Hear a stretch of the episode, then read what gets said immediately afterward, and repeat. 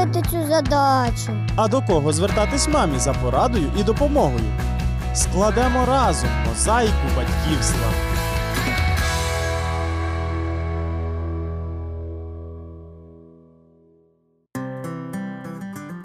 Я рада знову вітати усіх, хто бажає почути щось новеньке про дітей. Чи знаєте ви, що багато знаменитостей, які входять до списку найвпливовіших людей на планеті, у дитинстві були непомітними, часто сором'язливими, сіренькими мишками? Ось послухайте. Американські президенти Авраам Лінкольн, Томас Джеферсон та Теодор Рузвельт у дитячому віці не могли похвалитися комунікабельністю, здоров'ям та лідерськими здібностями. Учені Альберт Ейнштейн та Томас Едісон були сором'язливими, мовчазними та відставали у навчанні. Учителі навіть підозрювали у них відхилення у розвитку. Надзвичайно сором'язливим був і авіаконструктор, льотчик та піонер авіації Орвіл Райт. Багатьох зірок, як от Тейлор Свіфт, Дрю Берімор, Сара Джесіка Паркер, Дженніфер Лопес та Алла Пугачова у їхні шкільні роки важко було назвати красунями. А зовнішність Крістіни Орбакайте у підлітковому віці взагалі дала їй змогу зіграти головну роль у кінофільмі Опудало. Здорово, чучело! Безсумнівно, зовнішність впливає на те, як дитина сприймає себе та почувається у колективі. Однак це не єдина причина дитячої невпевненості у собі та сором'язливості. Чому деякі діти занадто сором'язливі і боязливі, та яким чином батьки можуть допомогти їм? Про це сьогодні у програмі.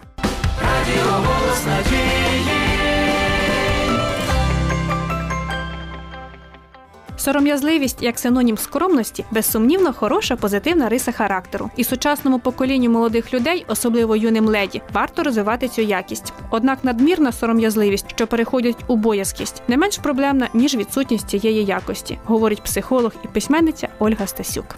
Згідно із дослідженнями вчених, близько 42% дітей у віці від 3 до 7 років є надто сором'язливими і лякливими.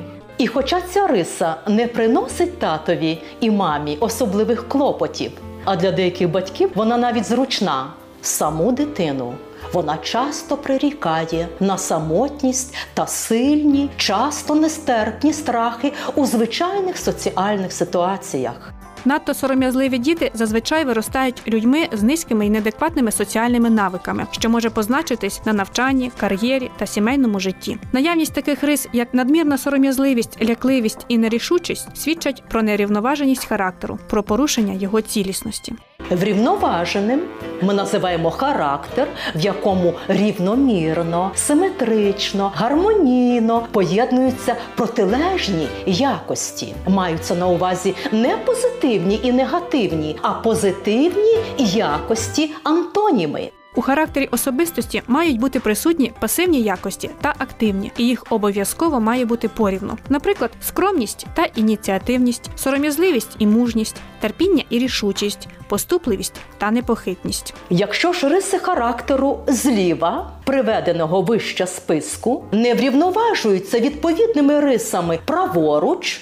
Характер матиме перекоси. Особистість втрачає цілісність. Особливо ці проблеми позначаться на хлопчикові, адже він майбутній чоловік, батько, глава сім'ї, лідер, здобувач і захисник.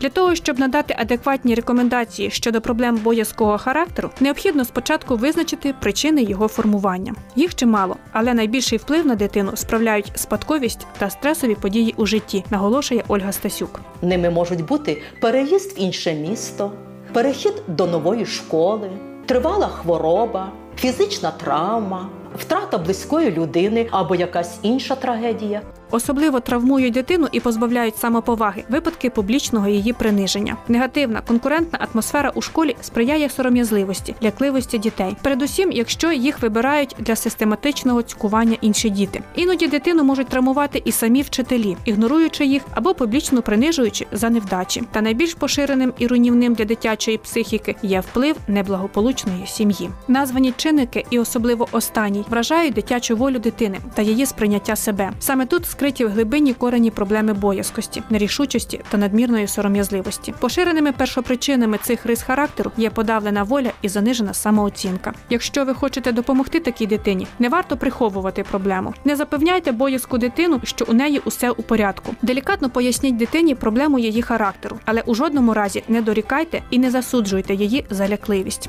Скільки б ми не намагалися придушити боязкість дитини, від цього вона буде ставати ще більш боязкою. Тому надмірні сором'язливість, скромність і поступливість ми залишимо у спокої, а всю нашу увагу і зусилля направимо на розвиток її антиподів рішучості, мужності і сміливості. Пояснимо дитині, що ми разом з нею будемо нарощувати рішучість, твердість, відвагу, додаючи до легкої чаші терезів кожен день кілька грамів цих якостей.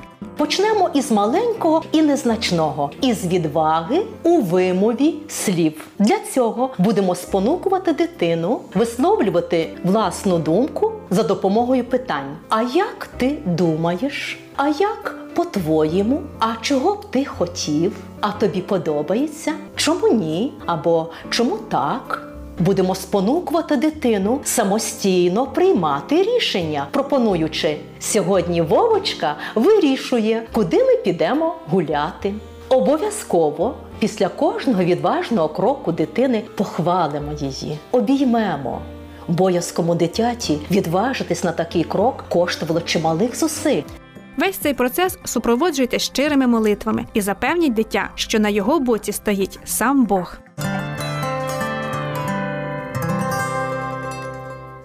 Адже заклик не бійся зустрічається у Біблії 365 разів, тобто на кожен день року. Господь знає силу такого психологічного засобу, як повторювання. А тому наші терплячі зусилля обов'язково принесуть бажані результати. На все добре.